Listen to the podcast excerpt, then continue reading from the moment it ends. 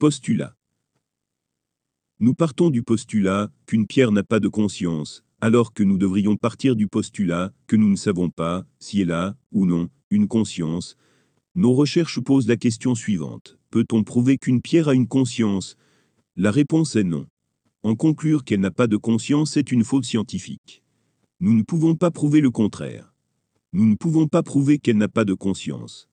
Nous pouvons uniquement prouver que, si elle a une conscience, cette conscience n'a rien de commun avec celle que nous recherchons. Nous pouvons uniquement en conclure que nous ne savons pas si une pierre a, ou non, une conscience. Ce raisonnement se retrouve dans nos précédentes recherches sur les autres espèces animales, sur leur sensibilité, sur leurs émotions, sur leur intelligence et sur leur conscience. Par faute de protocole de tests biaisés et anthropomorphiques, nous en avons conclu qu'il n'avait rien de tout cela. Nous avons recherché une conscience humaine dans les autres espèces. Nous ne l'avons pas trouvée. Nous en avons conclu qu'elle n'avait pas de conscience. L'un des moyens, pour contrer les effets des biais, est d'éviter des conclusions opposées au test.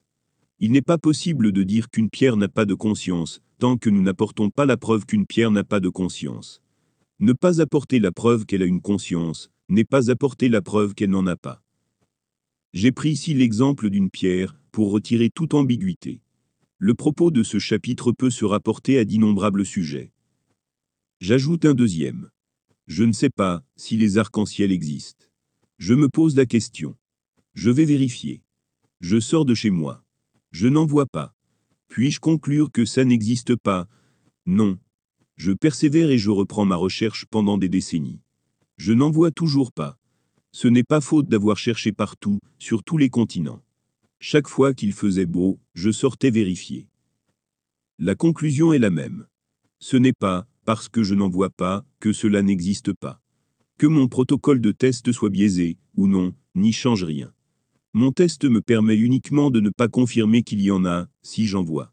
Il ne me permet pas de confirmer qu'il n'y en a pas, si je n'en vois pas. Mon test a pour seul objectif de confirmer qu'il y en a, si j'en vois mais il ne peut pas confirmer qu'il n'y en a pas, si je n'en vois pas, puisque mon protocole de test a pour objectif de tester s'il y en a, et non s'il n'y en a pas. La raison est simple. Il est plus facile de confirmer ce qui existe que ce qui n'existe pas. Il suffit d'observer ce qui existe pour prouver son existence.